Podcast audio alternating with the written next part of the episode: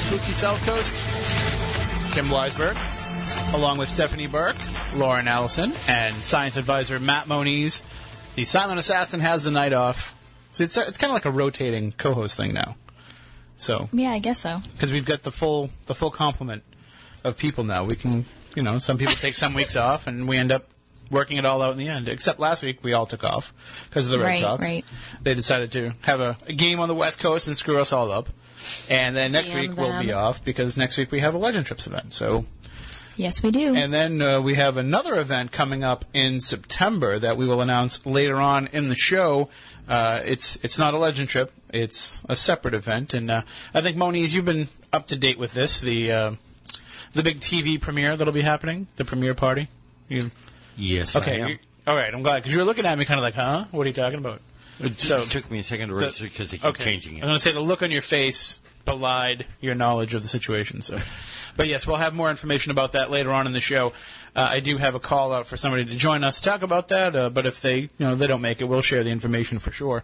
Uh, and but tonight we're going to kick around a, a bunch of different paranormal topics, and we're going to talk tonight. I think we may be the first interview for the new owner of the S.K. Pierce Mansion in Gardner, Massachusetts, also known as the Haunted Victorian Mansion. And uh, I, I, I definitely have some questions regarding the plan that they have in place, but it sounds like it's going to be really cool if everything goes according to plan. Uh, it's it's owned by uh, the the biggest question that everybody had, and we were talking about this last week at the Ocean State Paracon. The biggest question everybody had about this sale is whether or not it was going to go to somebody that would want to have the house open for paranormal research, or if it was going to be a private owner. And there were some people that said, "Gee, I really hope it's a private owner, because I hope it's going to be somebody that is going to restore it." And then other people were saying, "I hope it's somebody that's going to keep it open for private res- uh, for paranormal research, and I hope that they're going to restore it."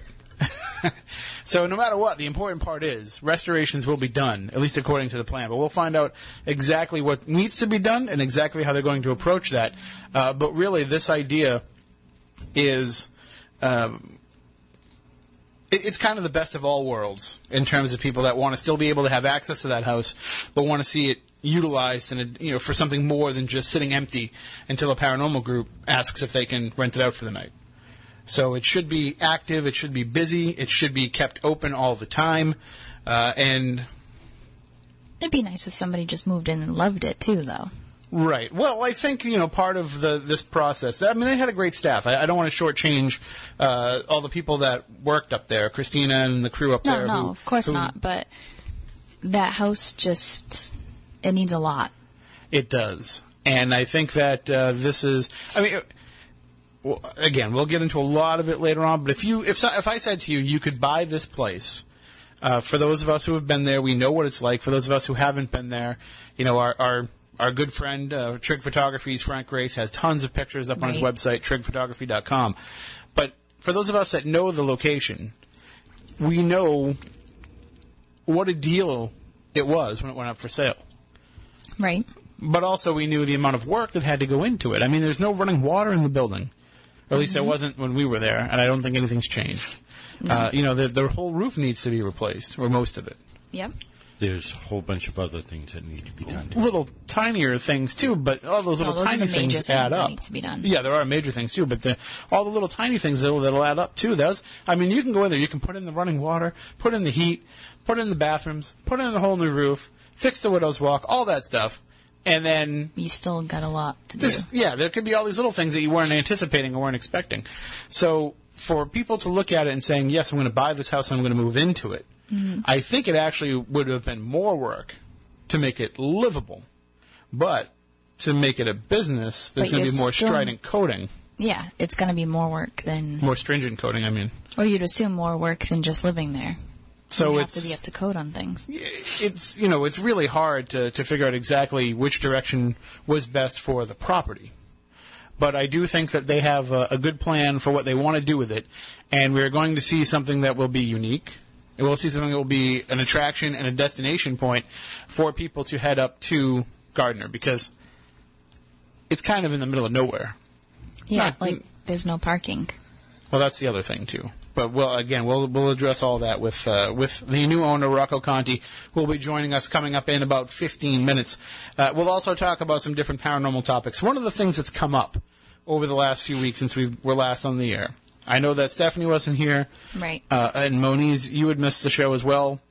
Kind of, we, we kind of told you you might want to stay home for your own protection from the show because uh, My protection. well, well, just for everybody's, uh, because it it was a different approach to talking about demonology with our guest June Lundgren, Lundgren, uh, who is actually, yes, she is. Her husband is distantly related to Dolph Lundgren. So, if her work against the Watching demons, the Punisher today. if her work against the demons fail, they could always call in cousin Dolph to come and uh, and just kick their asses. But uh, part of the approach that she has is that she works very closely uh, in her and what she was telling us. She works very closely with the archangel Michael, and she's had direct conversations with Jesus and with God, and they help her in her battle against demons. But not everybody has that opportunity. Not everybody has that kind of a support network when going up against it. Uh huh. And one of the things that I wanted to, to discuss a little bit later on in the show is kind of the way that demonology and even exorcism to a point have exploded in recent years. And we could call in Keith and Carl Johnson, who we'll, see next week at Slater Mill at our Legend Trips event. There's still some tickets available. Go to legendtrips.com. But uh, we could call them in. They could talk about the work that they do today. We could talk to Father Bob Bailey. We could talk to our, our friend. Um, oh, why am I blanking on his name? Uh, Robin Taunton. I can't think of his last name. Oh, yeah, I know who you're talking Um, about. but uh, we could we could talk with him, uh, and we could figure out all of these. Adam Blai. Yeah, there's so many people that are out there working in the field. Catherine Harris, uh, that are out there going up against the demonic realm on on a daily basis, but they're in it. You know, they're kind of in the thick of things, and I, I just want to approach it from our perspective as kind of. Uh, to some degree, observers of the paranormal world, but also, you know, investigators. Uh, I, I want to talk about it from our end and seeing how much of it is really a problem. Because if you ask somebody who is going up against the demonic on a daily basis, how prevalent is it? They will tell you, "Oh, it has exploded." You know, there's there's tons of demons everywhere now, and I don't know if that's necessarily the case. It might just be that there's tons of cases that need their attention, but it might not be something that's influencing all of us. And I also want to talk about this story. I, I don't know if you're familiar with the website grantland.com. Anybody here? No. It's, you know, Bill Simmons. You're familiar with Bill Simmons, the sports writer. Worked for ESPN until he got. I don't think so. Okay. Sorry. Well, the Grantland.com is a website that mixes sports and entertainment and kind of pop culture stuff. And they have an article out where they rank the movie Exorcists. You know, if you were if you were possessed by a demon, which exorcist would you want to call from the movies? And so I thought maybe later on we'd go over that list a little bit and kind of talk about our own ideas from it. As much as we remember the movies, Stephanie will be disqualified from this conversation because she does not watch horror movies I at all. don't. Sorry. So She doesn't watch horror movies. she does not like them. No. Nope. And I'm not sorry for it. Is it because you're scared? No, just because I live that Like in my own life. So why do I want to watch something That is true. like that? But some of the movies are really good. they are. That's okay. Some of them are just good to watch the journey. No. I watched uh, the new Poltergeist this week. Okay. I, I watched the Ouija movie this week, nope. and I think that's all the horror movies that I saw. Well, I hope you enjoyed them, but I will never watch them. You didn't even see The Conjuring, did you? Nope. Kristen and I were having a long conversation about The Conjuring earlier Were this week. There was a lot of talk about The Conjuring last weekend. What is The Conjuring about? You haven't seen the film? No. Okay. Here we go. I highly recommend that you uh, that you check it out at least to get, you know, it's a good horror movie. I mean, it, uh, it, it's not factual. It's not 100 percent factual of the actual case, but we actually had the woman who lived through the case, her family. It was in Harrisville, Rhode Island. We had the woman on the show when the film came out. Her name is Andrea Perron, and our friend Keith Johnson, who's on the show frequently, was actually the original investigator. Him and his brother Carl were part of the original investigative team for that case. And it was basically this spirit took over a farmhouse in Rhode Island and plagued the family that lived there for years. But in the movie, it's this terrifying ordeal that they went through relatively quickly. In actuality, it went on for very many years, and it actually became almost like part of the family. Uh, to some degree, and uh, I had the pleasure of meeting the patriarch of the family, Roger Perron, last week at Ocean State Paracon, and he was. Uh, you, you can tell when he's recounting some of these stories the conviction that he has in, in what they experienced. Now, I don't want to get too much into the drama of things, Right. but the new owner, well, the, the current owner of the farmhouse, was in attendance at the Q and A panel at the end of the conference, and she was calling out some of the facts from both the movie and from Andrea's books, House of Darkness, House of Light, three volume series that cover everything the family went through. So it got a little heated. There were some words exchanged back and forth, and, I, I'm sure that you know the, the folks from Ocean State Paracon don't want me to I'm sure. Get talk about the detail. drama too much because that event was all about raising money for the Wounded Warriors Project. Over five thousand dollars raised just at the gate alone. So the total for the weekend was something like eight thousand and change uh, to go to Wounded Warriors. So that was the main focus. That's what you want to take away from that weekend. But it did have that ending. So uh, that's certainly something that I, I would love, and I've mentioned this before. And I know that Andrea Perron has her own radio show, Mm-hmm. A World Awakening, that she hosts with George Lopez, who was at Ocean State Paracon. But I feel like that is kind of her territory, her home territory, her stomping grounds. And George is a very, you know, being close with Andrea, a very pro Andrea person. Mm-hmm. So I feel like Norma, the current owner, might be not so inclined to go on that show and share the Of information. course. I know that Norma wants to come on this show and share her information because she has sent me voluminous notes that she has gathered in her research. Uh, but what I would like to do is I'd like to bring the both of them on and kind of do Moniz. Remember a long time ago we did the Roswell SmackDown. SmackDown. I would. And, and I'm not saying it has to be that kind of format where it's a. And if you've never heard that episode, go back and check it out. We had Matt Moniz and John Horrigan on opposite sides of the Roswell alien crash debate and we set it up as like a 12 round boxing match where the two of them just came out and we scored the rounds. We had people voting on the website, scoring the rounds to see who won the argument. Uh, so it was a lot. we had the sound effects and everything. It was a lot of fun. Uh, but uh, you know, I don't say we have to go that far, but I would like to just have a, a good discourse and a good debate. Well, it was done in fun. It, it wasn't anything, you know, like at re- Right. It wasn't like you guys were actually punching each other in the face afterwards. So, No.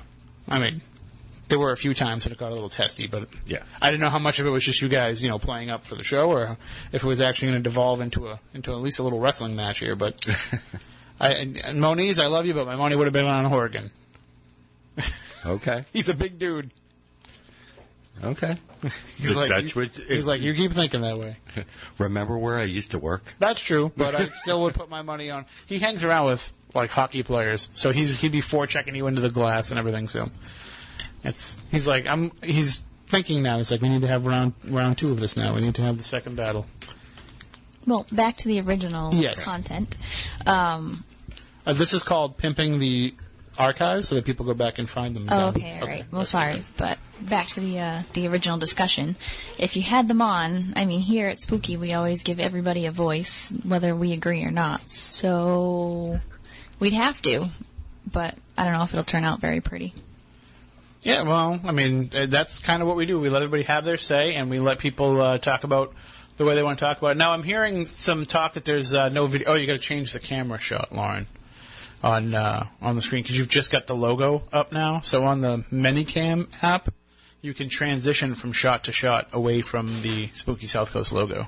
Oh, okay. See what's in that big main window there is. Uh, Oh, gotcha. See, it's okay. We have Lauren working the cameras for the first time, so she is, uh, you know, she's new to it. She's learning, which is why Sorry, everybody. I'm new to this kind of thing. we want people to tune in to Spooky TV on SpookySouthCoast.com, and you can tweet about the show using the hashtag SpookyLive. So that's the best way to get a hold of us if you would like to uh, sh- ask a question, or if uh, you know if if you want to join in the discussion, join in the debate as we discuss different topics throughout the show, you can do that by using the hashtag SpookyLive. You can also tweet us directly at SpookySC. You can email us spookycrew at spookysouthcoast.com, or you can call in 508-996-0500. 877-996-1420. So hopefully, you know, uh, if, if you listen to the show on podcast, you'll set aside some time on a Saturday night and join us live and join in the discussion and be social media active with us because we like that. We like to know that you're out there listening while the show is on. Yep. Always email us. Let us know where you're listening from. We'll give you a shout out on the air. Yep, you can tweet it to us as well. Let us know your name and, and where you're at, and we will be happy to plug you. Mm, tweet it to at work at Burke because Tim forgets. We need to get you on the at spooky sc Twitter, and we will by the end of tonight. I will give you the. I will uh, put that up there for everybody to see as well. Thank you. And yeah, because we we can tweet things out as the show goes on as well. So you want to follow along with that. You never know, you know, what kind of secret little things we'll tweet out uh, in the course of the discussion. Lauren, I didn't ask you beforehand. Do we have a week in weird for this? I have two week in weirds. okay, well we'll just do one. Okay, that works Um, perfectly fine. We'll do a couple of stories, and we will uh, do that. Oh, I think uh, right about now's a good time. More bad news. Well, I got a great show for you today with some wonderful weird stuff.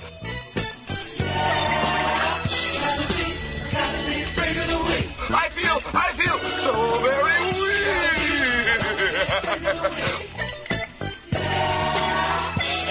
The Week in Weird.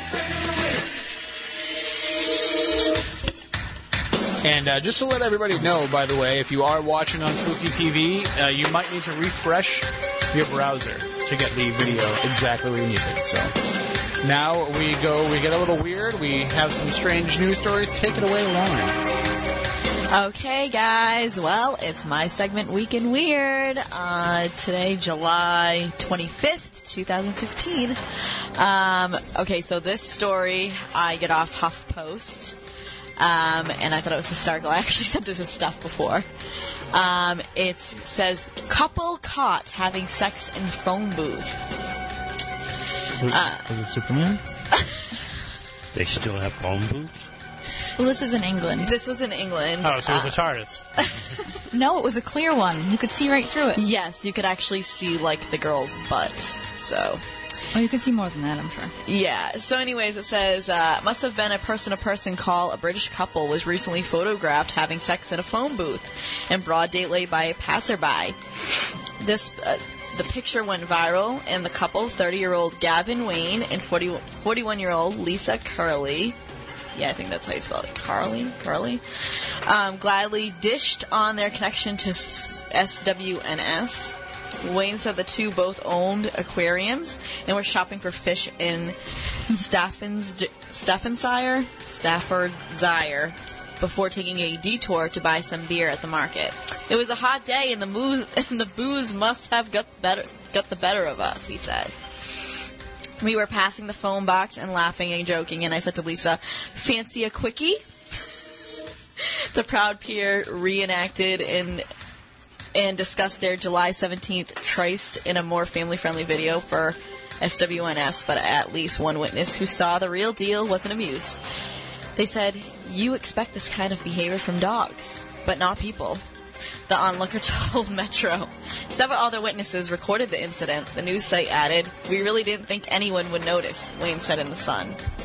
Well, I'd, I'd love to be able to comment on that, but I wasn't paying attention because I was looking for the pictures. I was trying to find maybe there was some, They're some there. video online. So. Um, I can hold up my phone. No, that's all right. I'm just kidding. Then I'll be too distracted. I won't be able to pay attention to the show. But that's not the first time that uh, I've, uh, see. We come from this place that's called Wareham, Moniz and I. And in that place called Wareham, this is not anything really all that surprising. I mean, if we found a phone booth, it'd be surprising. There is that one over by the motel, but it hasn't That's had why a, it's there. It hasn't had a phone in it for years, but the phone booth is still there with a light in it and everything. Obviously, because of that reason. So maybe, maybe that's what'll happen on the way home. So you mean to tell me that this happens even in America, huh? and in southeastern Massachusetts. she's too innocent for the show. yeah. Hmm. I'm gonna break her in. We, we have to warp her mind a little bit more. Yeah, you have to break me in. Like, show me, like, I don't know, just throw me into something. She's like, just know. show me some people having sex in phone. Yeah, if you showed me people having sex in a phone booth, I'm sure I would be like, oh. We'll, we'll, we'll figure it out. All right, uh, do you have another, just a real quick one? Um, I do. This one's kind of funny. Um, it says urine-proof paint returns fire on peeing perps. And the hot sticky uh, and the hot sticky summers of many of American cities, the smell of urine can be all too familiar. Oh, what what is it doing? Oh, okay, sorry. Um, San Francisco is peeing back at public urinators by painting its walls with UV coated urine repellent paint. Local TV station KPX reports the paint is so hydro hydrophobic that it keeps the wall clean and sprays urine right back at its offenders, which is kind of weird. Well, that's weird. That I know. I I know that feeling well. We are piloting it to see if we can discourage people from peeing at many of our hot spots. Public worker, Public Works Director Mohammed Nuru told uh, SF Gate, "Nobody wants to smell urine. We are trying to." We are trying different things to try to make San Francisco smell nice and look beautiful. San Fran, which CNN reports has a bad whiz kid problem, so I take it a lot of little kids like Public pee. peers, yep. Yeah. Uh, got the idea from Germany, whose hard partying city of Hamburg can smell like a sewer e- each morning. Um, Julia Sarin, who organized the city's pant campaign, San Francisco Public Works has received 375 requests to steam clean pee soak walls since January. Well, I can tell you one place where this would come in handy. And it's a place that we go kind of frequently, and we'll be going back to soon. that we'll have an announcement forthcoming. But uh-huh. that they should paint all of Battery Milliken in that paint. I Yep. think. There, I mean, there's a lot of places around here that should be painted with that. But in terms The last of time we were walking through there, all I kept thinking was, "Am I stepping in pee? Am I stepping in pee? Am I and stepping in pee?" the answer to that is yes. I'm not gonna take that as an answer. I'm gonna pretend it didn't happen. You you walk in there and you know we walked in there in the summertime and it's steamy and humid and all the moisture is built up on the on the stone dripping walls. from the but ceiling. it, it's ah. it's not all just humidity, moisture, and Stop it. It's not true. well, there- that guy was in there painting, so maybe he was using the urine paint, which I oh. hope not because I would hate to like I'd hate to be there investigating, have you know, pee. having an event. No, no, I would never pee in Battery Like, Milliken. where are we going with this? No, I would never do that, but I can't guarantee that somebody else wouldn't. Well, then you hope that they would, so we can all sit there and laugh when they pee in them. No, that'd be embarrassing for a guest. I mean, they would be getting what they deserve. Still. exactly. Now, I'm not saying I wouldn't go to the top of Milliken and maybe like pee You know, I heard a of it. rumor that somebody did that. I don't know anywhere that would do such a thing. I would always make the long walk back to the public bathrooms. I figured you would. You're a stand-up guy. Uh, well, unless it's early in the morning, then I sit down. I'm getting old. That does it for the Week in Weird for this week. If you have a story that we could use for the Week in Weird, you can just tweet it to us using the hashtag Week in Weird, or just tweet it to us at SpookySC. I'm, I'm going to battle. Or they can tweet it to me, actually. Don't don't make it difficult. oh, okay. Spooky SC. We'll forward it to you. Don't worry. Okay. Don't confuse the people now. Sorry, people. I'm not trying to confuse you. All right, so uh, that does it for the week in weird for this week. Why don't you, why don't you let everybody know because we we've shared our twitters before. Of course, Stephanie's at work at Burke. I'm at Tim Weisberg. I, was- I was- I jumped on that before the the flute playing guy did it. I'm at Lauren Melissa 97. And Moniz is like looking at Twitter, thinking eventually, sooner or later. Maybe. He's like maybe the next century. Maybe. I have the Get it account. I just don't know the password anymore. I don't either. So we'll have to reset it Although I've, I found that I might be able to actually get it on my phone. on on the the phone that was actually made in in this decade. Correct. Okay, because you have the two. Yes, I have mine, which makes phone calls, Yes. and I have my work one, which is controlled by them what I can upload and download. but they are like, you know what? We will let you tweet. We'll let you do that because the chances for pornography on that are somewhat slimmer. So, but every time he tries to go on Snapchat, he gets called into HR. so, but uh, yeah, we we will definitely get you tweet. It, what's good about it is, you know, it- I just got a new laptop, so I may be able to load it on that. Oh, you can definitely load it on that. But I, I can teach you how to do it the way I do it, where you can kind of tie all your social media into one, and then it makes it a lot easier. So then, you know, like for those who follow you personally on social media, you know, they know that you put up different things. You have different thoughts that you put up there every day. You know, and a lot of that could be tweet worthy if it's 140 characters or less, and then people will kind of be able to know that you're there and that they can reach out to you and, and interact with you. So, translation, I will have a Twitter account active in a in a week or so. Maybe we'll work. I'm, I'm not trying to force it on you, but you have to No, do it. well, I got got the new laptop. Might as well play with it. and there's a lot that you can do. There's a lot that we can set up. I actually, and I'll talk to you about this off air, but I actually purchased a domain name. I actually, well, I didn't purchase it because I'm broke, but I. I used, I had GoDaddy credits that I used to get this website, and uh, and I've been thinking some different thoughts of what can be done with it, and I we'll we'll talk about it. We'll definitely have some ideas for it because it's it's a shame. It's too good. Of, I told Stephanie it's too good of a domain to let it just go to waste. Mm-hmm. So, but I'm also very lazy, so Well, we'll have to figure it out. yeah, it'll all come to to work out eventually. And we're just waiting for our guest to join us, Rocco Conti. He is the new owner of the S.K. Pierce Mansion. Uh, he and his wife have purchased it uh, from Edwin and Lillian. And if you are familiar with the story of the S.K. Pierce Mansion, the haunted Victorian mansion in Gardner, you know Edwin and Edwin and Lillian's story. That being that they purchased the mansion, uh, whatever, probably about ten years ago, Moniz, right? More or less. Uh, I think a little bit less, but yeah. and they moved in. It was their dream home. The, you know, they went and looked at it. Lillian fell in love with it. They moved in, and the paranormal side of things had different ideas for them. And after a while, it became so much they couldn't live there anymore. And they still left it open for people to come and rent it out for the night to investigate. We had a Legend Trips event there a couple of years ago with some fantastic experiences happening for people there that night, despite the fact that, you know, it had fallen into a little bit of disrepair. There was no running water, there was no heat, there was no bathroom. Thank you to the company that rented us, let us rent the porta potty to put out front. And so, you know, The freezing cold weather. Yeah. but the point is, you know, the house got to be it, it got to be so strong in activity that Lillian didn't feel comfortable there. And they had to go and get a separate residence, and they're trying to maintain both residences, and they know that it's not doing justice to the mansion. So they put it up for sale, and they find the perfect owners uh, to be able to take it over. And we have those owners. We have one of them joining us on the line right now. We have Rocco Conti. Hello, Rocco. How are you? Hi, how are you? Uh, thank you for joining us. Uh, now, is this the first radio interview that you've done about the mansion? This would be the first. All right. So this is I've seen, a couple of news articles, uh, but this is kind of our chance to really get into the paranormal side of things with you in, in terms of like what the paranormal community wants to know about the plans that you have in mind. And uh, first of all, I want to thank you for stepping up to the plate because when you're looking, when this comes across, you know, your your your focus, when you realize that this place is for sale, you know, there's got to be a lot of research that goes into whether or not you want to invest in this. But I, I'll ask you this: How did you find out about the S.K. Pierce Mansion and find out that it was for sale?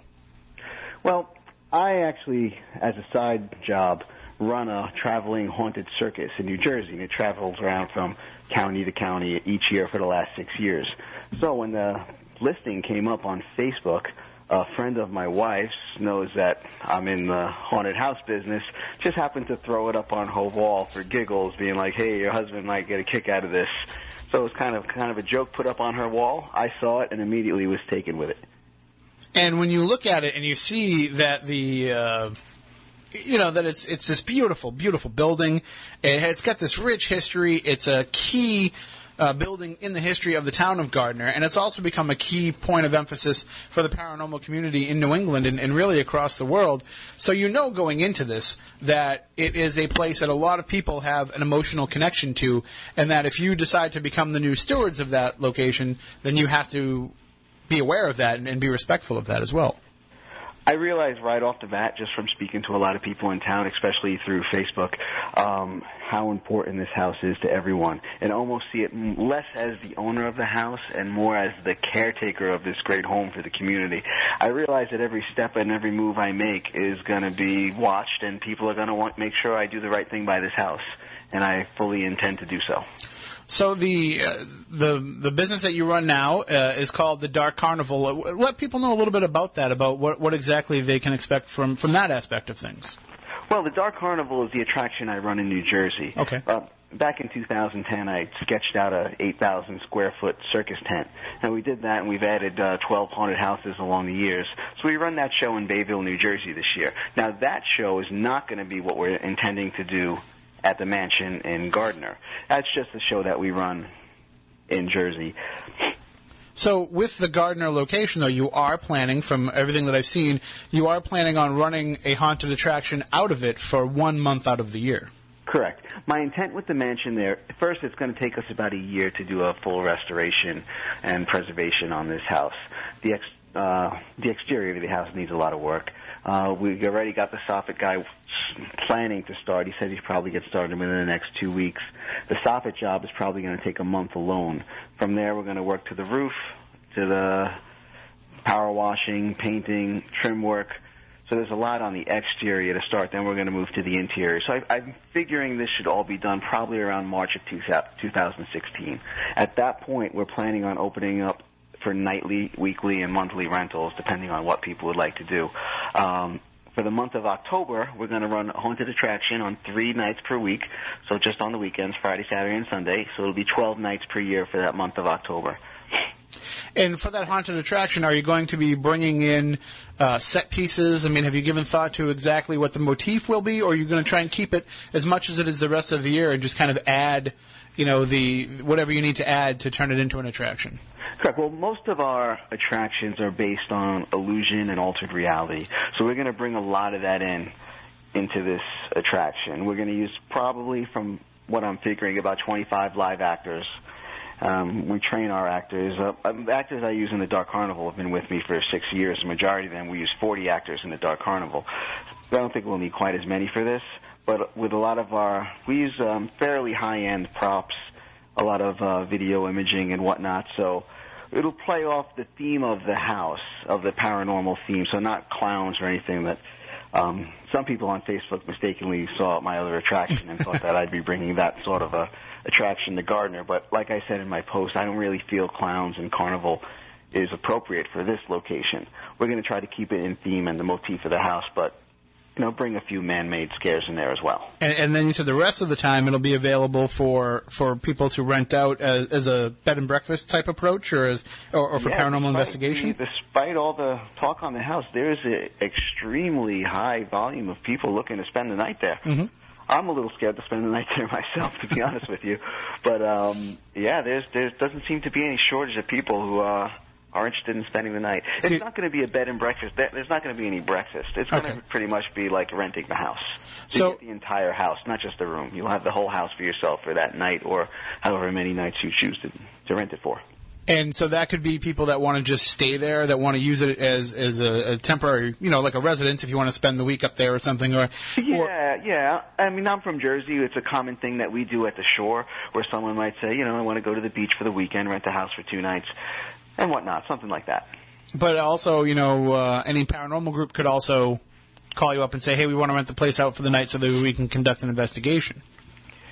Uh, I guess they would also be able to do that. There's just a few um, rules that we'd, we'd probably instill about that in terms of like Ouija boards and whatnot. Because I mean, a lot of from what I've read, uh, it seems like a lot of that has brought out a negative energy out of the ghost, and we kind of don't want to get off on the wrong foot with that. Well, it's, it's funny that you mentioned that, Stephanie. I heard you kind of, uh, you know, prepare a con. You you and I were there the last time that we were there. I had the Ouija board, and we we discussed this.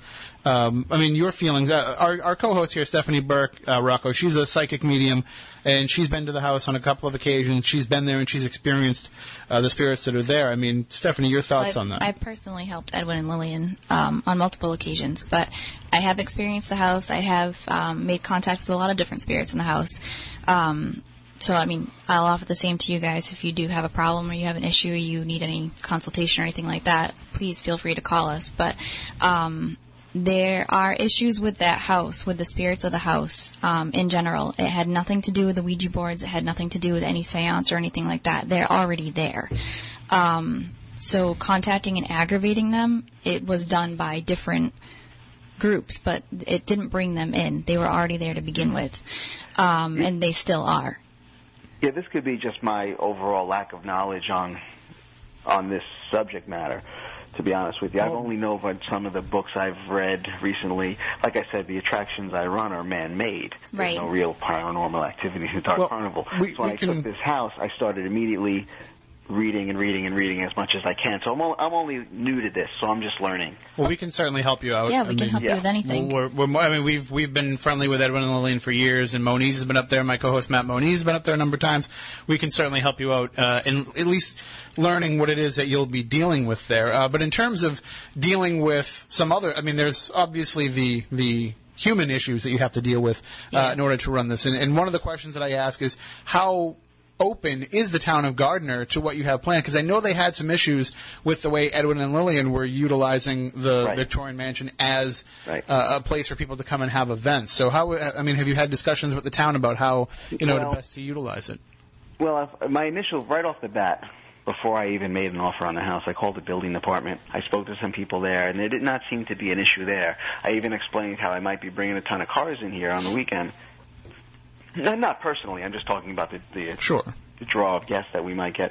And he- he said as long as we could find parking, it shouldn't be an issue. So they cleared me there, so that made me feel better. So right off the bat, after the purchase this week, Edwin actually put a post up on Facebook.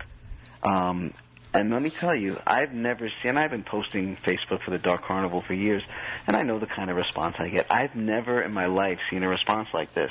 Our Facebook reach as of an hour ago was of 125,000 views Wow. In, since Wednesday. 125,000 views. I got about 450 comments, and I've been trying my best to answer them all. And I got to say that response has been overwhelmingly positive. Out of these 400 some odd comments, I might say four or five were on the negative. A couple of them concerned about where the cars were going to park, and I, I explained to them, listen, there's there's lots that I've been scouting out, and I, I see there's ways we can get around the parking, you know, issue, and a couple other people just in terms of uh, disrespecting the entities in the house, which I was trying to explain. My personal thought was, from again from the reading I've done, it seems that the entities in the house were concerned about the the state of disrepair that the house was in.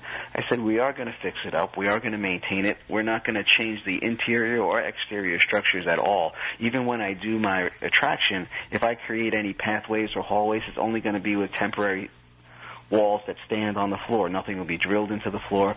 We're solely intent on not altering this structure at all. So I imagine that would be a positive thing. But like I said, I would say four or five negatives out of hundreds. Well, those. I know those four or five by name, and you're going to keep running into them again and again, and that's just the nature of, of being the new stewards of that property because there are people who were against Edward and Lillian and the way that they utilized it, and there's going to be people that are always going to be against that. But so to clear up one misconception that people have had about that location, about that house, it is zoned commercial where it is. 100%. Okay, so the, there's no issue in that regard. Uh, now, the other question is, and it's something that we ran into a problem with with the town uh, when we held our event there, and that's the fact that there are no running water or bathroom facilities, no heat. Is Those that things are something? there now. I'm sorry. Those things are there now. Okay, so that has been taken care of. Bathrooms are operational. Uh, the heating system passed with flying colors at inspection. Excellent. So then that clears up probably a, a, a majority of the concerns that a number of people listening might have had.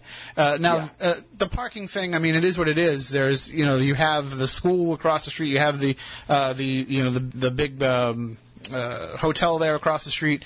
You have uh, the pizza place. I mean, there's enough business down there anyway The people are obviously always trying to find parking uh, in that neck of the woods. So that was going to be something that you're going to come up against uh, in any way. Is there any plans to alter the exterior of the property to allow for more of that? No, not at all. And I, I've made that promise to the community that I was not going to alter this house, and that that's something I will stand by. And there's, uh, there have been people have mentioned knocking down the house next door, which is a condemned structure, and turning that into a parking lot. But to be honest with you, if I did that, it'd only probably free up about 20 parking spaces. And and you'd have to raise a lot of money to, Yeah, to, just to get 20 and parking for, for 20 parking spaces. Uh, and, and you'd have, you, I mean, you could you could help charge for parking a thousand dollars a car. There you go. that might help. Uh, so now, with uh, w- with what you're talking about, with the people being able to uh, come and experience this this uh, haunt that you will be putting in there uh, in the month of October, you mentioned the fact that you will have actors that will be there. Are you planning on hiring local? You, I know you said that you have a lot that have been loyal to you. You want to have them come up and be part Well, of don't this? forget, or- my Dark Carnival will still be running in Jersey. That's so what I'm my, thinking, yeah. My guys are still going to have to be there. There's a few of my main guys who have an interest in coming down here, maybe one or two of them, just so they can kind of help train. But I'm assuming that all the actors will be local. Uh, because And that'll be a huge number asking about that as well. and and they can kind of serve as um, you know kind of like your street team as well and, and and help make people more aware of what it is that's going on there Exactly. I've already started taking names already on, on a piece of paper of who, uh, even though it's for October of 2016, so many people are interested in acting. I'm actually listing their names and phone numbers and having them email my um, haunted mansion website just to so I keep them on file for next year. So, I mean, how does the conversation go, uh, you know, with your wife and as you're discussing this and, and discussing the possibility? Uh, when you're looking at this, does the fact that it has this paranormal haunted reputation come up and does it play into the decision? Does it make it more attractive of a property or do you look at that as kind of like a challenge to have to overcome? Definite, definitely more attractive. Okay, um, pretty much. Let me give you a little background. When I was younger, I always had a dream of having a freestanding haunted attraction, and in my head, this may sound crazy, but in my head, it looked exactly like this house looks. So as I get older, I mean, this is talking about when I was 15, 16 years old.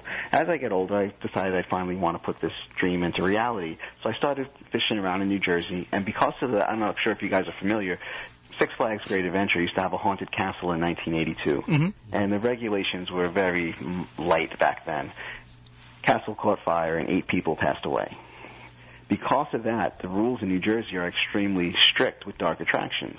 So when I was trying to start my attraction in 2009, it was a flat no, pretty much. Every building department was telling me, no way, this is not allowed in New Jersey, you can't do it. So I found the loophole was that if I made an open air structure, it would be allowed. So that's why I made this gigantic circus arena with no roof. So that was my way to get around that. So it's just it's difficult to get past a lot of these things. So we finally managed the way to do it in New Jersey. So now I still always had this idea of wanting to have a structure, and I had a, what it would look like in my head. So when my wife showed it to me that day, honestly, it, it honestly seemed like it had come out of my mind onto the computer screen. I'm like, oh my god, there's this is the house that I've always thought of. I like my Dark Carnival, but this was this was where we always wanted to be. This was the goal. And then when I saw the the history with the its uh, haunted history, the reality is that caused the price to be significantly lower. So now this makes the house more affordable, and the legend of the house just acts as more of a draw for the attraction. So I mean, right off the bat, I, I would anticipate a very good turnout the first season. Yeah, I mean, I think that you're going to get uh, such a, a, a cross section of people who are interested in it for a variety of different factors, and I'm sure you know through Edwin and through the the people who have helped Edwin with the caretaking of the house while he's not been living there, Christina and the crew over there. Uh, I'm sure they can help you in terms of the paranormal community and who's around that can help you in that regard. And, and we're always here for you in that regard as well. But w- some you. people that I definitely will introduce you to are the local haunt community. You know, we have a number of haunted attractions here in the state, and over our 10 years now being on the air, we've made acquaintances with a lot of them. Uh, and I don't know if you, I'm sure, you know, being in the business, you've seen the film The American Scream, the Yes. documentary. Yes. We broadcast from the town where that movie was filmed, where those where those haunts are.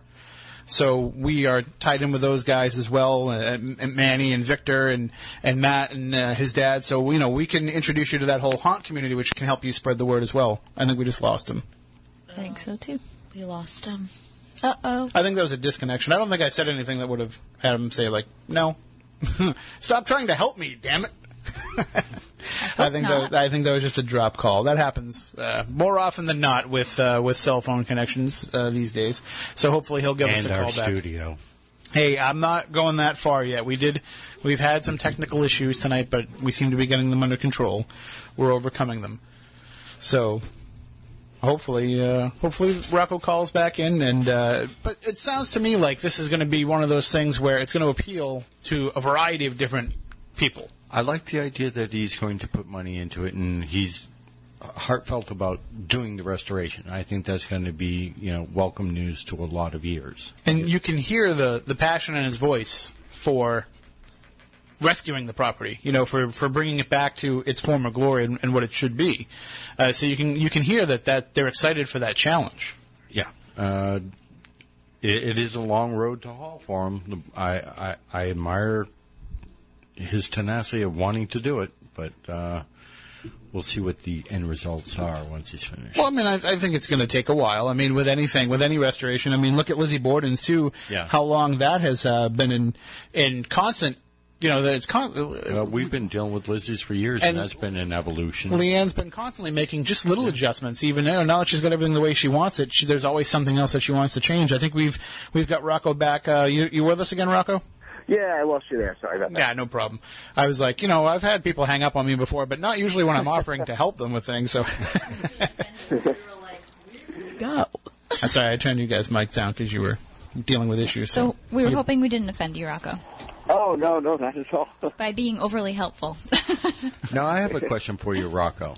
If you Yes. want to help assuage a lot of fears with uh, people in the paranormal community because they all have their own viewpoints of what they think the house should be and, you know, having access.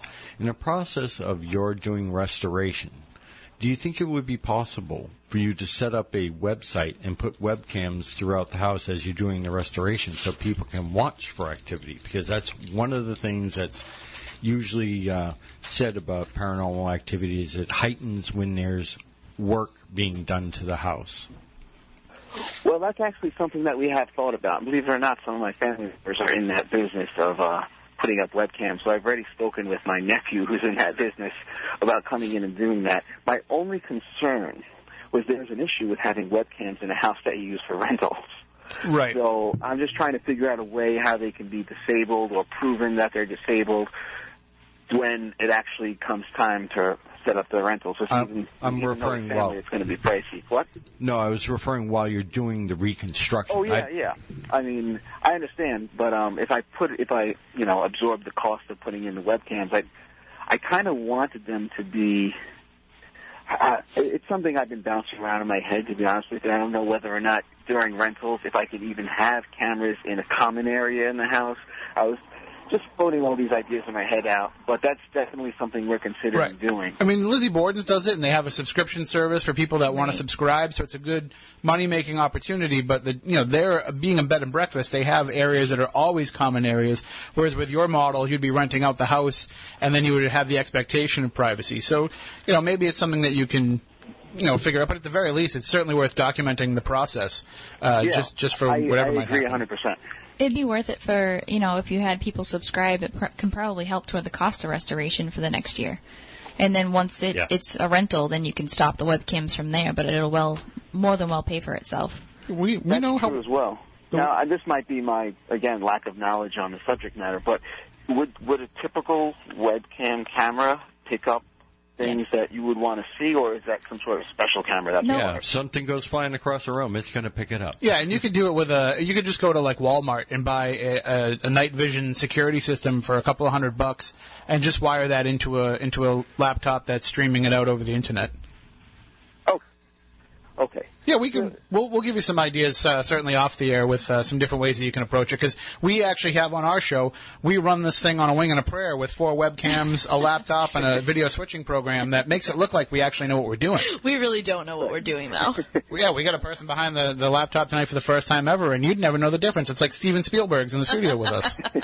so we can certainly help in that regard. Well, anything that we can do to help you and help spread the word, just keep us updated uh, with the progress as how things go, because you know we're down here, kind of in the Cape Cod, you know, uh, south coast of Massachusetts area, so we can be a good voice for you down this neck of the woods to let people know what's going on up there in Gardner as, as things progress. Yeah, I mean, I like I said, I, that, since I'm new to this, I appreciate any help I can get, and um, like I said, I'm, I'm new to this paranormal industry as well. Yeah, well, you know, come up here. We'll take you on a couple investigations, whether it be in your house or, or one of ours, and we'll get your feet wet. Yes, definitely. Excellent. All right. Well, thank you so much for joining us. Good luck with everything, and uh, we'll certainly be following along with the progress. Thank you very much for having us on. All right. Have a great night. Bye. And that is Rocco Conti. He is the new owner of the SK Pierce Mansion in Gardner and also the Dark Carnival down in New Jersey. So why don't people, I mean, if you're looking for something to do this Halloween season, why not take a road trip down to New Jersey, check out the Haunted Carnival. You can meet Rocco and his wife, get an idea of, you know, the, the way that they put on the haunt, obviously not being the same theme, but you get an idea of how they do it and then you'll have an idea of what to expect uh, when things come to Gardner. So we are just about up against the news break. We will stop and take a break for the news. When we come back on the other side, I want to get into the topic of exorcisms. Now, Stephanie, you have an insight into spirits that the rest of us don't have. Right. So you have a little, you have discernment that we don't have. Right. Moniz, I know that you've dealt with cases over the years that in some cases you feel like they could have been demonic or that they were. In other cases, the people felt that they were, but they probably weren't. You know, They so had issues, yeah. we can get into a lot of that as well. Uh, and of course, we'll take your calls 508 996 0500. Back in a moment.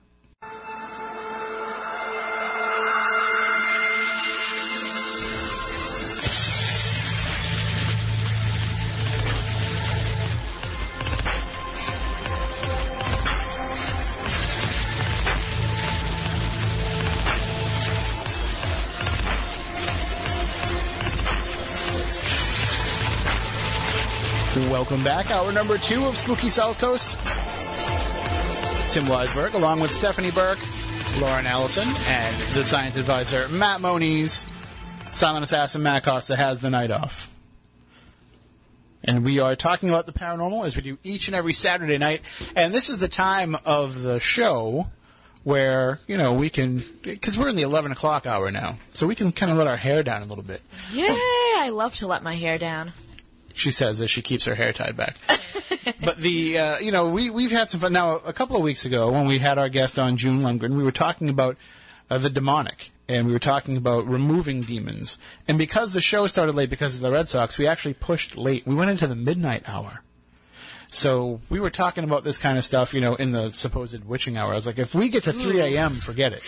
There's no way I'm talking about this stuff at 3 a.m. But, uh, you know, we'd like to welcome Why wouldn't you want to talk about it at 3 a.m.? because 3 a.m., according to some people, especially if you watch Paranormal State, but some people think that 3 a.m. is the time when activity is especially heightened. Oh, because is that why most people go on like those things, the paranormal investigations at like? Look, you should you should kind of just at least pretend like you know a little bit more about the events that we plug on the show. You know, Sorry. So basically, cut Lauren's microphone. week and we're done. You're done. Uh, no, but yeah, the idea is that you know when you hit that time, uh, because three is kind of mocking uh, the Holy Trinity. That the, the demonic will use three as a way to mock the Holy Trinity, which is why they say 3 a.m. is when you know the especially darker forces come out to play. But the question that I have about that is why 3 a.m. and why not 3 p.m. that is true. Because three is a, it's also a three, and also why not it? You know, why does it have to be 3 p.m. Eastern time? What it's it's could be 3 a.m. anywhere, Right. You know, so all the stuff that comes into play that I don't buy into it, but still, I wasn't really comfortable with the idea of being on at 3 a.m. talking about that stuff. Although that being said, if you know they ever wanted to make this an overnight show and Oh my god, you know, that would pay be us as such. so fun. I'd certainly be down with that. But uh, one of the things that we talked about uh, in that show was the idea of exorcisms. And, well, not so much exorcisms in the way that our guest at the time, June Lundgren, does it in, in her removal of demons, but exorcism is something that we have touched upon here and there on the show. And I want to get into that discussion in just a few minutes, but I want to let everybody know about a couple of things. First, we were mentioning in the first hour, we have the shout out procedure. If you'd like to get a shout out, you can just use the hashtag SpookyLive on Twitter or tweet to us directly at SpookySC. Let us know who you are and where in the world you're listening from. And let us know, you know, how long you've been listening too, as well. And it doesn't matter; you don't have to be listening live to do it. You can do it anytime during the week.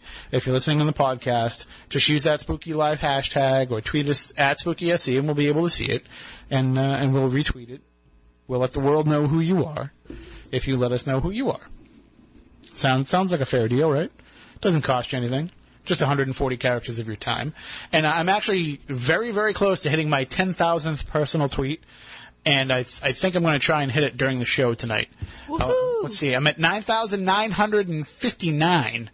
Oh, so it can happen. that means I have what? 45, 41 left? That doesn't seem right. I thought I was down to five earlier. Yeah, well, whatever. Uh, but uh, we might. Uh, Maybe if we just stay on all night, we'll finally reach that. yeah, I don't know if I'm going to We'll, we'll far. stay on till 3 a.m. I do have one shout out that I want to send out there, though. I want to say hi to Angie, who is a new listener to the show, listening to the first time live tonight. So welcome aboard. Uh, we also had some first timers listening to the Saturday morning show this morning as well, my general talk show, who were tweeting me asking why I wasn't talking about ghosts. Really? I'm like, you have the wrong show. I talk about fun. that. I talk about that stuff at night, and they say, "Well, it is night where we are because you know, WBSM is a worldwide signal through the internet and through the Radio Pup app. Right. So, we welcome you. We welcome you no matter where you are, even if you don't understand what we're saying, even if English is like your fourth language. Keep tuning in; it makes us feel good. Right. And of course, uh, you can always watch us on Spooky TV at SpookySouthCoast.com as well.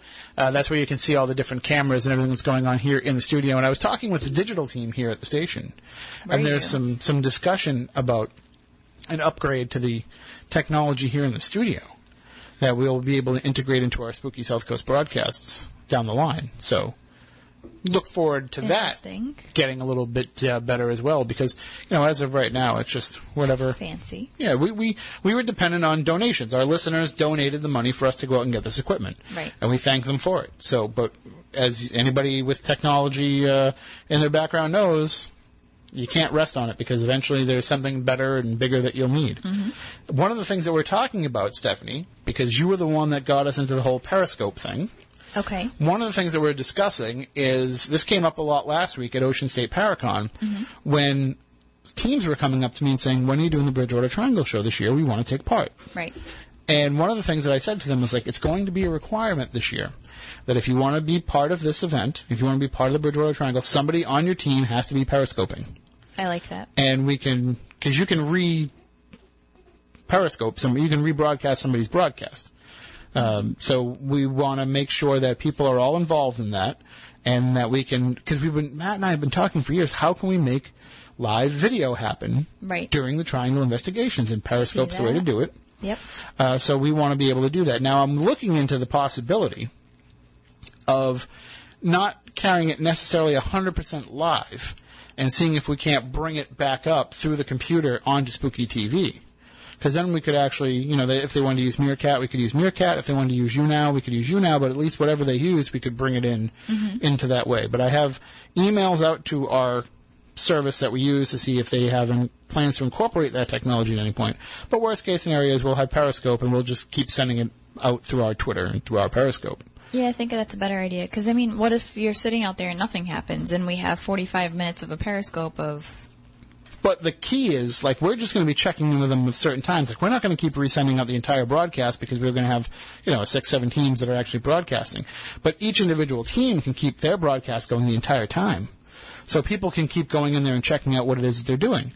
So it, you know, it'll be a great promotional tool, tool for them and for their group and for the way that they investigate as well.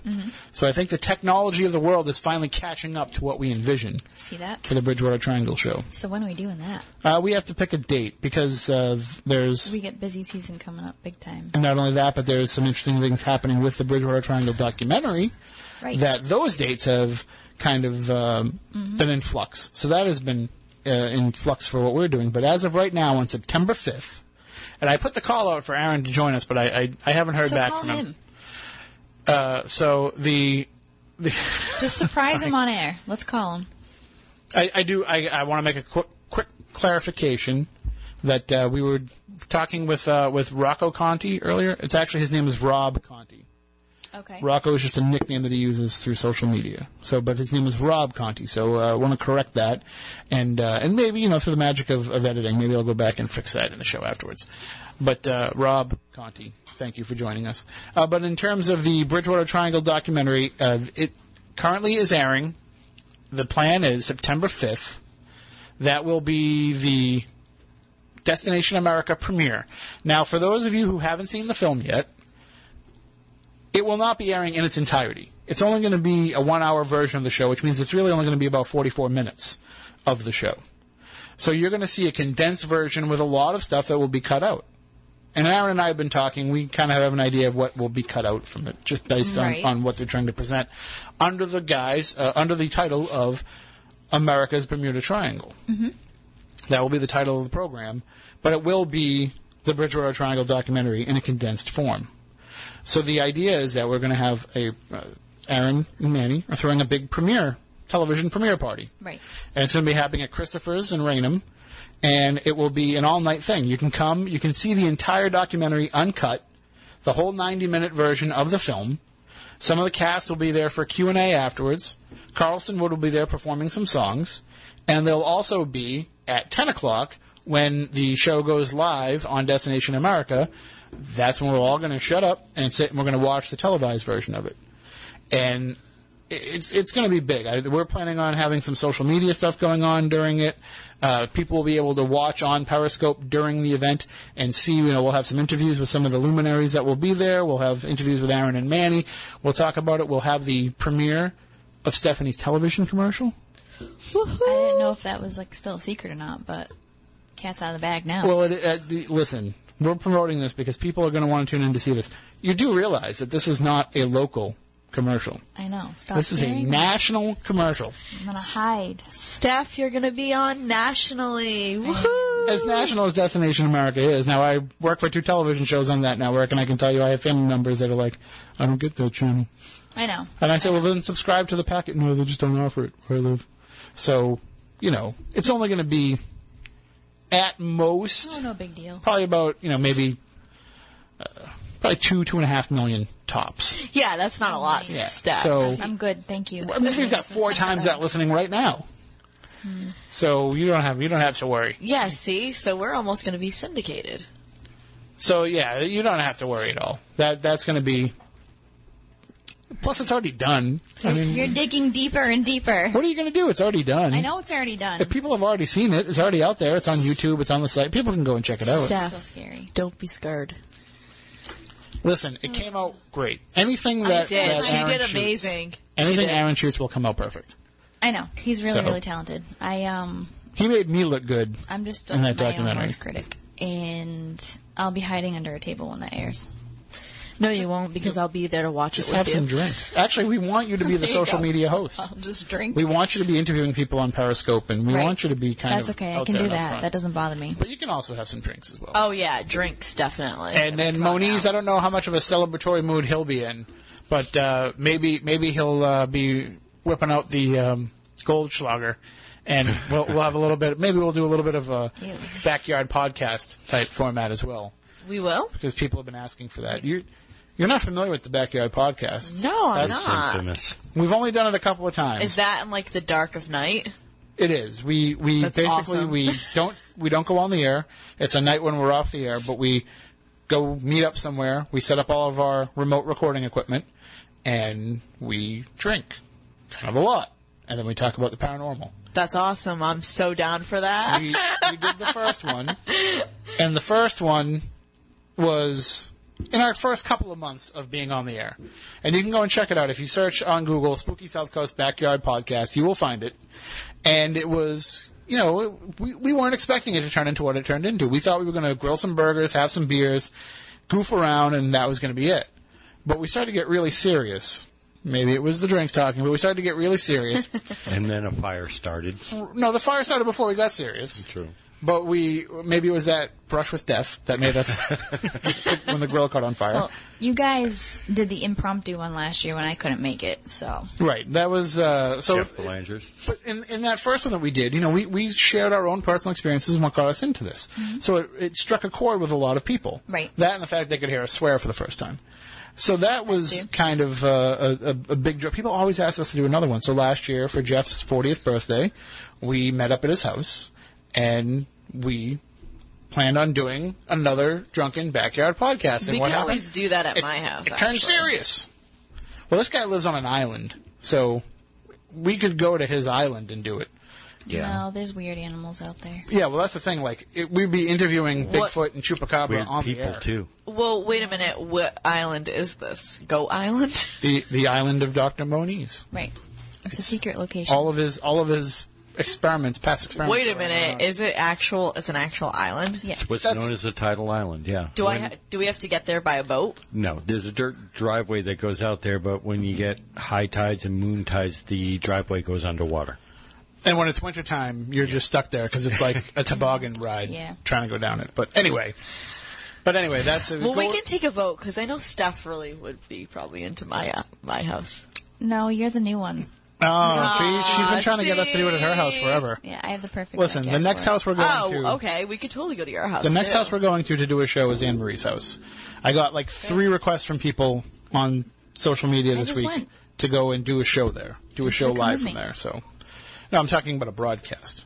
All right, so, So let's that's do that's been something that people have been talking about. But anyway, speaking of talking about things, I uh, I want to get into this topic a little bit about exorcisms and demonology tonight because it seems to me that it's becoming more. Pr- now, Stephanie, you have people that reach out to you Mm-hmm. because of your abilities and because of your insight with those abilities. Right. Moniz, you have people that reach out to you when they have cases that they want to have investigated, whether it be having you come out or through the network of people that you talk to. Yeah. I will ask both of you, Stephanie, you first. Do you see a rise in people saying that what they're dealing with they think is demonic? Yes, because of media.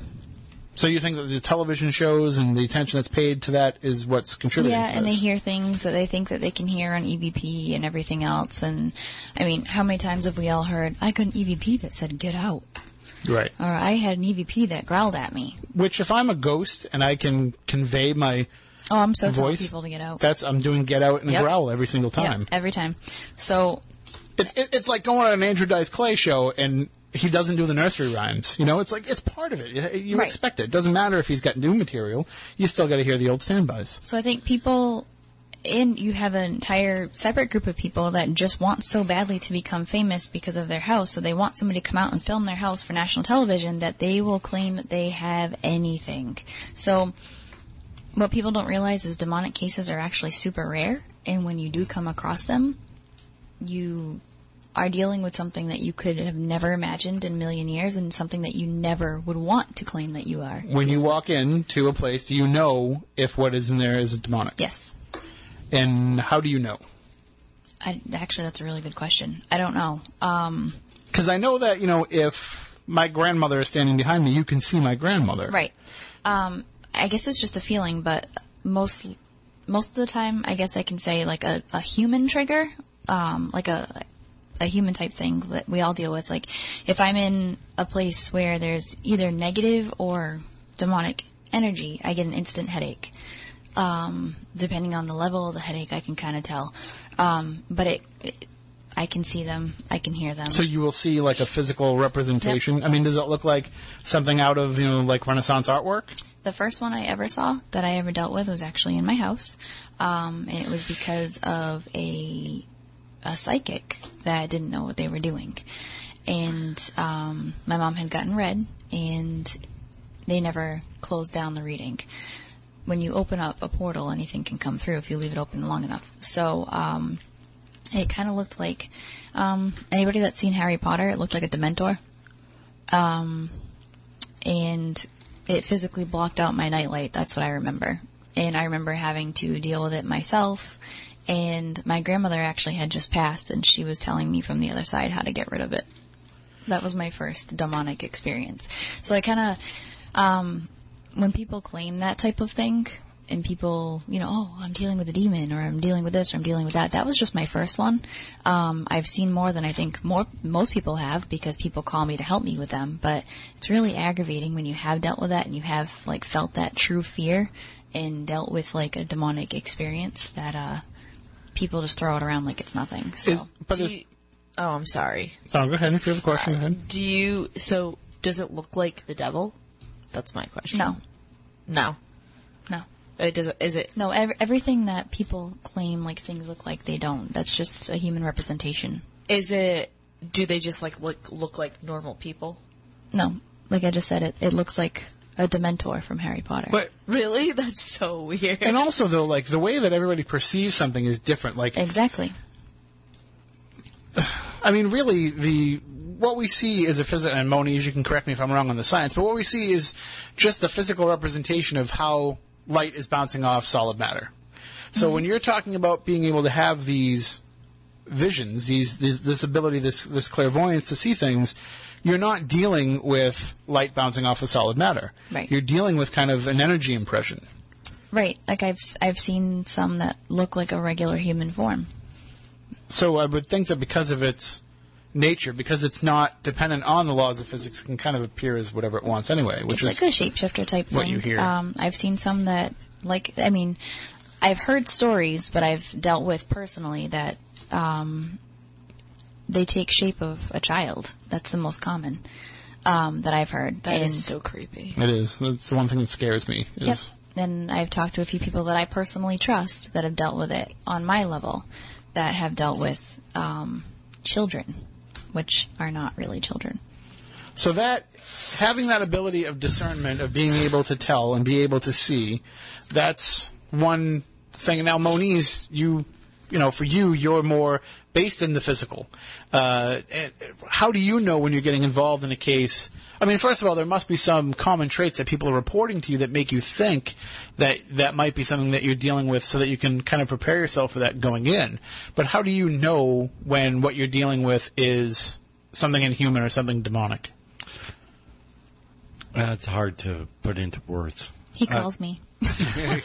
Come on down and let me know what you Yeah, see. the, I mean, ninety-nine percent of the stuff that I've had to deal with have been more people with, uh, I'll call them, personal issues. Okay, it's not necessarily that they're possessed by anything demonic other than what's rattling around in their own head and certain medications. That- that- seriously, I mean, that's actually like a thing. yeah.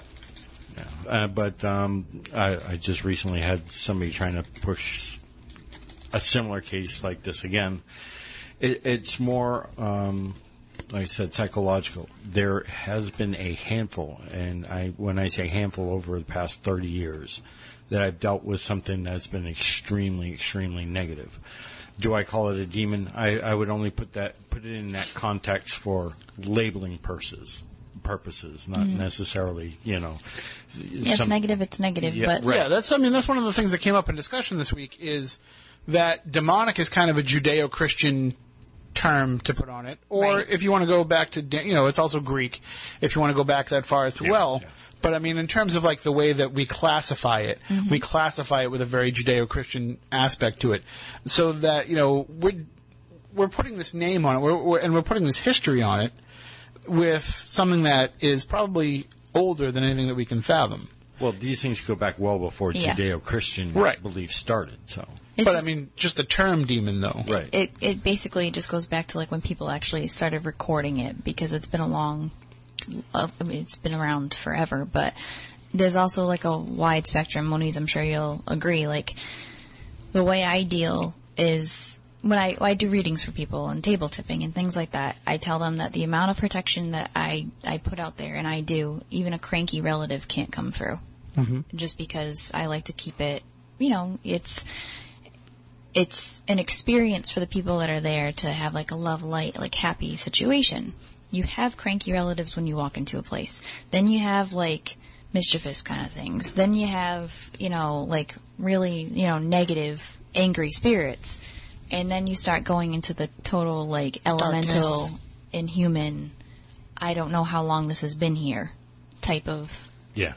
thing. Like that, all of that, like I, I pretty much classify as like an elemental. You don't know. And not all, See- element, all elementals they're are not, bad. but Yeah. there's the other half of them that. Right, just like all people. Not all people are good, not all people, People are But bad. that's yeah. when you get into like the inhuman was never a human. Yeah. Well, one of the things that I wonder, I mean, and I've talked with this at great length, both on the air and off, with Keith Johnson, uh, who is kind of my go-to guy for all things demonology. But we've had this conversation in the past where, you know, he says that there's this whole classification and the names and the levels and the, Yep. the circles of which they operate and all of that.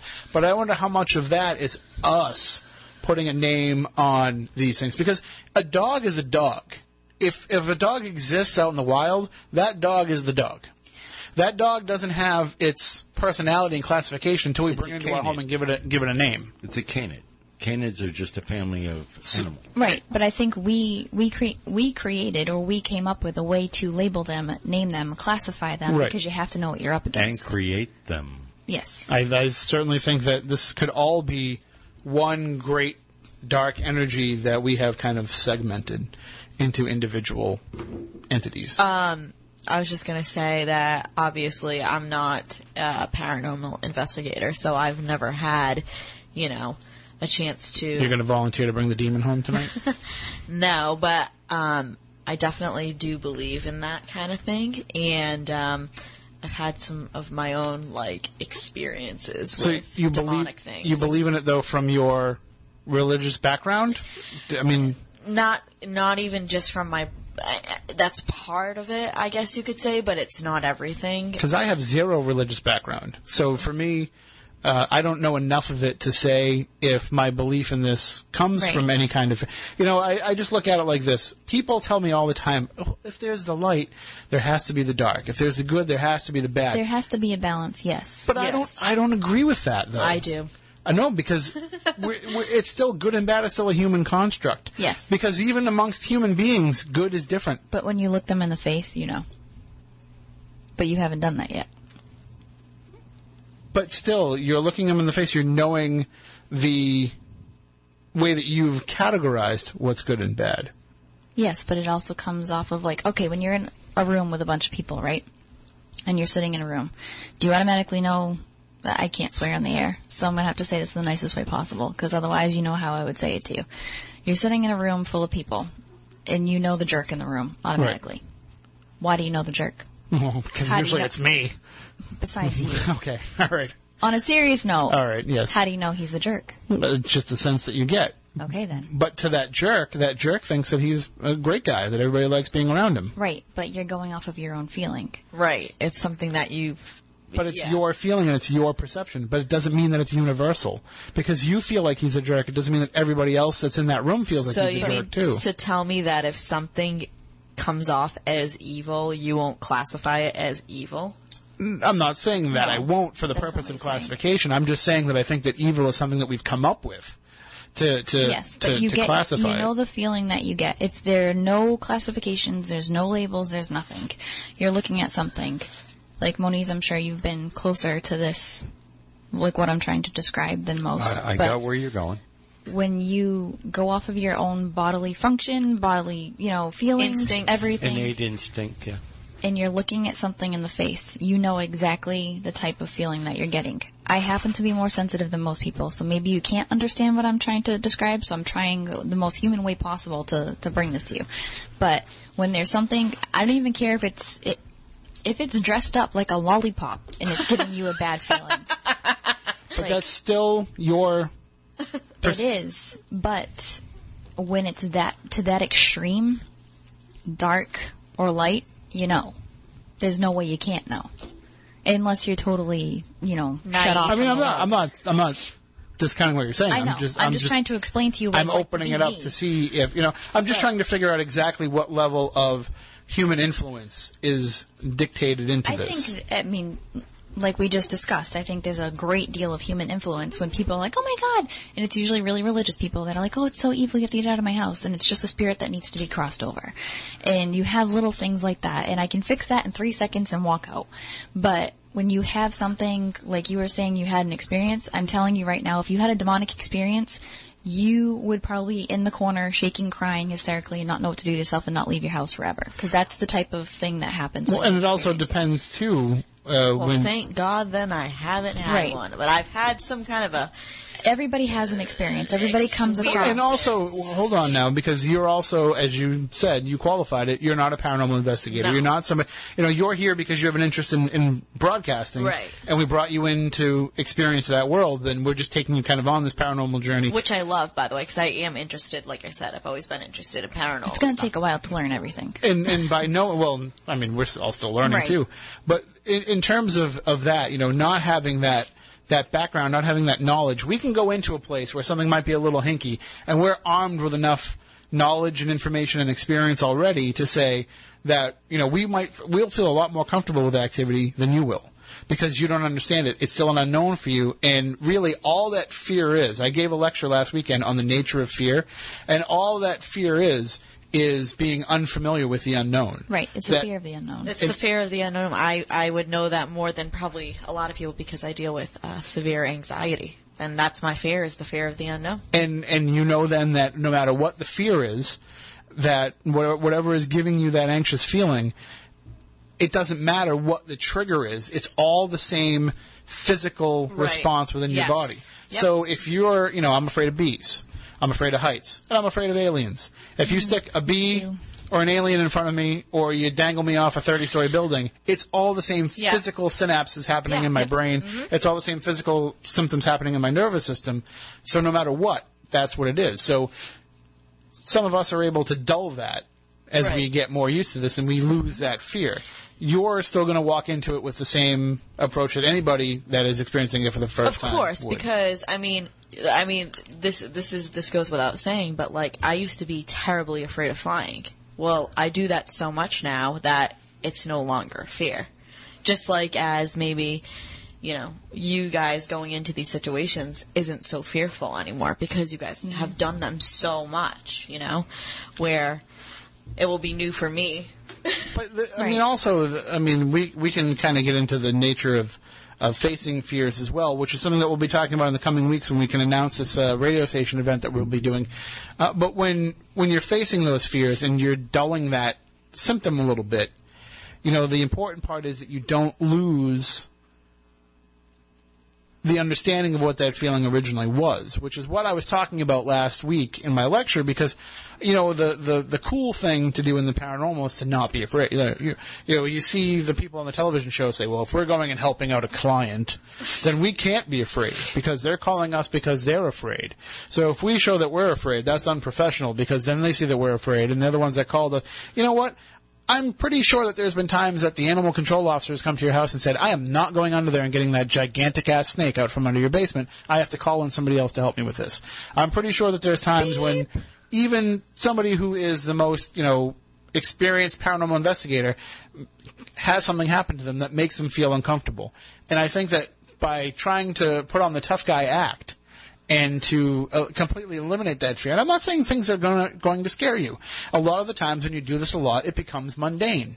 And we go in and we see people do things, you know, even at events. They have the tiniest little thing happen. To them, it's a world changer, a game changer for them. For us, it's mundane. So for us, it's like ho hum. But we always try and do a good job of never losing what it felt like the first time it happened to us. Right. And I think that that's where paranormal investigators are failing the, the quote unquote client is because they're, they're, in their quest to become the most professional, you know, unflappable team they can be, they're losing that aspect of why the person called them there in the first place. So if you Moniz, you've been driving motorcycles longer than I've been alive. Well, uh, mathematically speaking, almost as long as I've been alive. Okay, and when I first got my first bike, I went to you and said, you said, how's the bike riding going? I said, great, I just haven't gone on the highway yet. And you're like, but the highway is the best part. Yeah. And I said, but I'm terrified of going on the highway. I'm scared of it. And you're like, I don't understand. What's the big deal? It's just going on the highway. Because you, first of all, were never afraid to go on the highway. And second of all, you've been doing it for so long that you don't even understand the anxiety that I feel. I understand where you're going at now, yeah. But uh, getting back to the fear thing, once you stop fearing something, that's when accidents will happen. because you, become The fear is an inherent respect. correct. Right. If you tell me, Yep. Steph, I have a case for you. It's a demonic case. Blah blah blah. Like this happened. I want to say, um, we'll say two years ago, and a very close friend that you guys might know called me and said, "I have a demonic case that I'm working on, and I need you." And I can't say I didn't poop my pants when I got that phone call. Like, okay, great, because I know what I'm up against. If that person was calling me and telling me that she was dealing with this, I knew for a fact it's what it was. Um, from then on out, our phone calls wouldn't connect. Nothing would happen. We weren't able to speak to each other. Like, it affects your entire life. It's not like you walk into somebody's house, you take care of it, and it's gone. It takes months and maybe even years of dealing with it, depending on the level of it. So, stuff like that, like, it's terrifying. And if you're not afraid of it and you go into it, you do make mistakes. There is human error. You know, logically speaking, you can, eh, you, Tim, you go to work every day. H- how many times do you cut yourself? You know, what I- Actually, it's not very often. but it can still happen. Right. So, I actually cut myself on the job for the first time since I started this job three and a half years ago. The other day. But you're still aware. That's what So I'm you knew you you must have known psychically that it happened. Maybe. picked up on it. So, but bottom line is it can still happen. Like everybody can screw up. You might be excellent at your job, but there's always going to be room for mistakes. Right. And and as Moniz was saying, if you don't have that, you know, then It's not smart. yeah, complacency is not a great place to be. Right.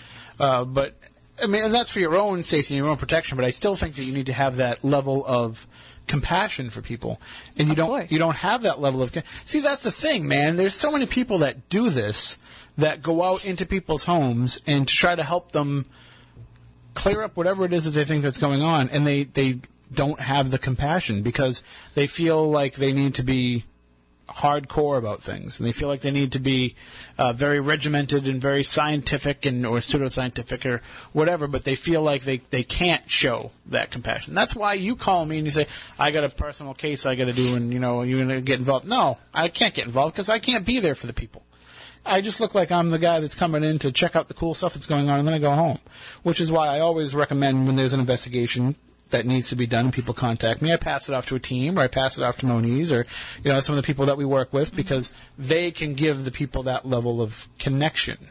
And I think in these demonic cases, it's especially important because not only do you have to be there for them in terms of the activity that's going on, you have to be a bit of an armchair psychologist. Right. Because you have to see what's going on. I know Moniz, you and I, obviously you can't give too many details, but I know you dealt with a case once where the people were telling you demon, demon, demon, demon, Correct. and you came to the conclusion of there's something wrong with them, Them. not with anything paranormal.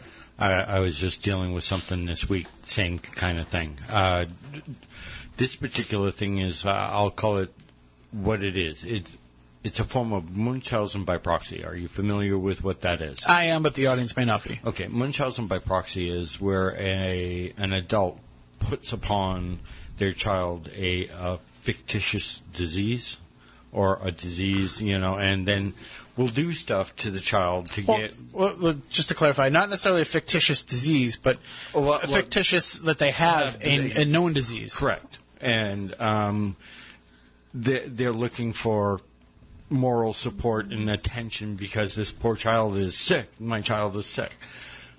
Wound up being the same thing.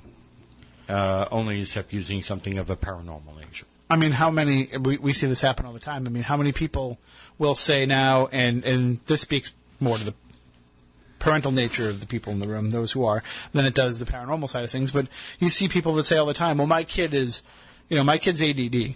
Mm-hmm. Well, is your kid actually ADD? Was he diagnosed ADD, or is your kid just out of control and you don't want to own up to the fact that you're a bad parent?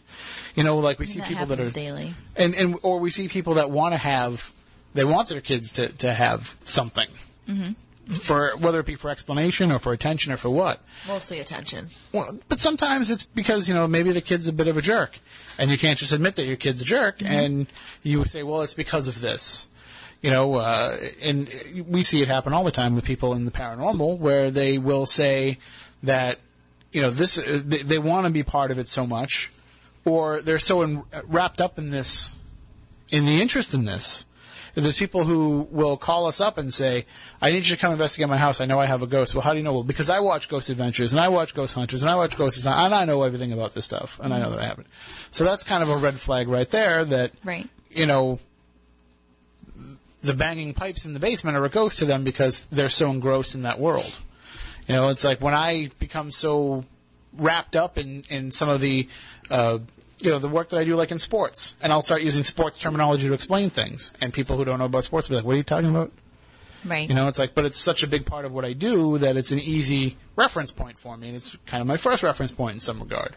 So I think that's what ends up happening, and I think that because now, as Stephanie said, in the media, the demonic has become so prevalent, mm-hmm. and why has it become prevalent? The sad thing is, is it's really become prevalent because it's a story device more than mm-hmm. anything. You know, it's become not a story device like in terms of people are making it up, but like they're they're less television shows are less interested in focusing on the first couple of Ghost Hunters seasons where people had paranormal activity in their home and you were coming in to explain why it was and why it wasn't. You know that that they want to see the juicier stuff now, Right. Because It's a vehicle. It's become mundane for the audience. What you're talking about is the demonic has become a vehicle for which they can peddle fear. Uh, to some degree, but I mean, they're looking for actual, real demonic cases.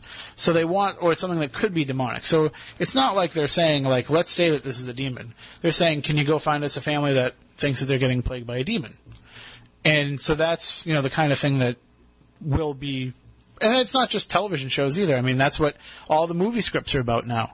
People aren't putting out stories about, uh, you know, run-of-the-mill ghosts. They're not putting out stories about, you know, dead grandparents that are coming back and being. They're putting out stories that are about violent, angry, negative entities that are trying to take over children, or take over houses, or take over people, and and are trying to inflict terrible things on people's lives. Right. A vehicle for fear. And in that case, in the case of the movies, it's absolutely Yeah. a manufactured thing.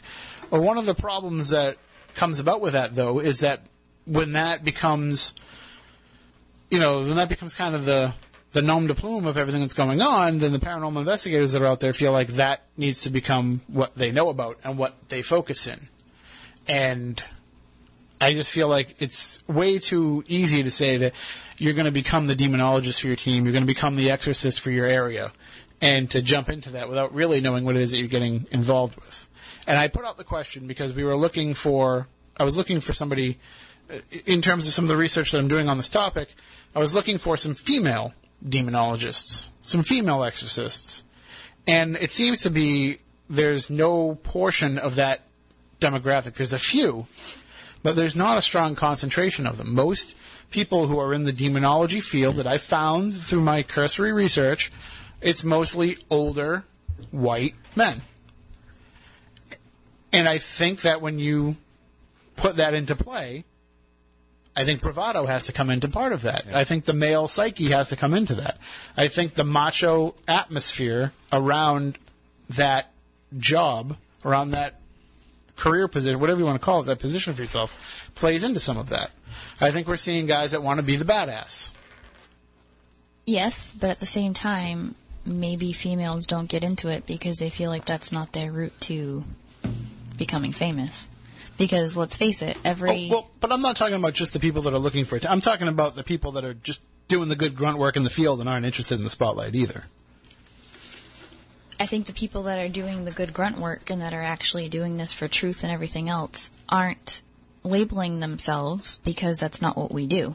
Yeah, some people do though. I mean, I know uh, I, one of the first resources that I went to for this is somebody that I know for a long time was a practicing demonologist, studied under some of the most You met? important. Yeah, I didn't. Wasn't going to name any names, but I went right to her because she's never sought the spotlight, Right. And I know that she would know similar people.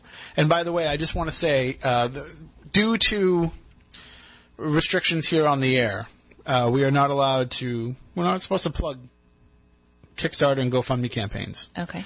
Uh, but a, a friend of everybody in the paranormal uh, recently lost her husband unexpectedly and is looking to help raise some of the final expense money. So if you go to my personal Facebook page, you can find out more about that. I don't want to break company rules by promoting that. Uh, but this is, I feel like we need to put a little good karma out for this person because of how much good karma she's given back to us. Been a supporter of this show since day one, spreading the word, helping us out. Uh, so I, I just, I'll bend the company rule a little bit there, and if they want to yell at me and I get in trouble for it, that's fine. But I, I feel like that has to go out there. But anyway, moving on. Um, but that's who I was looking to find is the people who are out there doing that work that aren't in the spotlight, and it's it's, hard amazing. to find them. But it's amazing in terms of the demonology aspect of it. There are mm-hmm. some people that feel like having any kind of spotlight thrust on them makes their work and their life harder It it does. because they understand, they respect the fact that if I become the public face of this, what I'm doing now is too overwhelming for me to have to deal mm-hmm. with. You know, It Keith is over your life. Keith and Carl are two of the only people that I feel like could, you know, because I, I mean, I they're they're different people in the way that they approach it. Even though they're they're twins, they are different people in the way that they approach it. But I feel like you could go at Keith at any given time with a concern that you have from somebody, and he can take that problem and internalize it, and not be like, "No, I'm I'm overwhelmed right now with demonic Right. stuff. I don't want to hear about another case." Some people are built for it like that, but there are mm-hmm. some people that I know they would have to throw up a wall and say, "No, no, I've Right. already got too much. It's already overwhelming me." Mm-hmm. And I'm sure you deal with that a lot in just the regular work that you do, not even dealing with darker stuff. But at some point, you say, "Nope, got to close that wall down for a little while." Yeah, because it sucks up your energy. And as much as you're out there doing good for people, you still have the people that like to use and abuse whatever you do too. And I'm sure it's the same thing with demonologists or everything else. Like I, I can only take so many requests. I can only take so many phone calls. I've, I have people that call me and demand. I don't give out my phone number for a reason. So when I know I'm getting a phone call for something like that, it's, they, they got it from somebody that knows me that doesn't realize it. But, um, they'll call, I need an appointment today because it's my birthday. I'm like, I can't do that. I'm sorry. I have a waiting list. I Right. this or that, or I'm on maternity leave. People didn't care about maternity leave. That was an interesting subject. Um, I need it right now, or I need it this, or I need it that. And it's not a dire situation. If it was an emergency situation and something happened, I'd obviously try to help. But it's just out of people's own selfishness and that they want to do whatever their their reasons are. They demand. Well, I definitely want to continue this discussion somewhere down the line in the future, uh, and and I think that we will explore this topic more. I mean, people want to hear in in speaking with the Spooky South Coast audience, they want to hear more of the stories Right. that are out there more than the theory. They want to hear more about the people that are actually out there doing the work and, and having these experiences and, and what is going on. So we're going to incorporate a lot of that uh, going forward. You know, kind of getting back to as, as I was telling you guys off the air. You know, kind of the real roots of what we did here on this show, where instead of being a voice for the paranormal, we were uh, a show for people to learn about the paranormal. Right. And I think we need to start getting into more of that. And one of the things that we've been shortchanging on for a long time has been that darker side of things, which is where a lot of people are looking for uh, that information, both in an informative way and also because some people that are listening to the show don't believe in anything that we're talking about, but just want us to scare the hell out of them before they go to bed on a Saturday night. So there's nothing wrong with that too. I mean that that is also a great fear. The the best thing I can say about fear is it's such a great emotional release that when you experience it and then when it's over, that it's such a great feeling that I think people are chasing after that a lot of the times, and some of them listen to the show for that. So, thank you to all of you. Thank you to all of you for listening all the time. Again, we would love for you to reach out to us on Twitter uh, at SpookySC. Use the hashtag SpookyLive. Let us know who you are, where you're listening from, and let us know uh, how long you've been listening to the show. And I'll tell you what, if we get enough over the course of the week, I'll pick out a random one. You know, we'll just throw everybody's name into a hat. We'll pick out a random one. We'll send you a spooky South Coast bumper sticker because we still sued, we still, do still have a few. See that? So uh, we'll we'll ship one out to you. So just do that. And we are not going to be here next week because we have a Legend Trips event. We'll be at Slater Mill. You can join us by going to legendtrips.com and getting one of the few remaining tickets. Uh, but we'll be back in two weeks with another show. So until then, for Matt, for Matt, for Stephanie, for Lauren, I'm Tim. We want you all to stay spooktacular.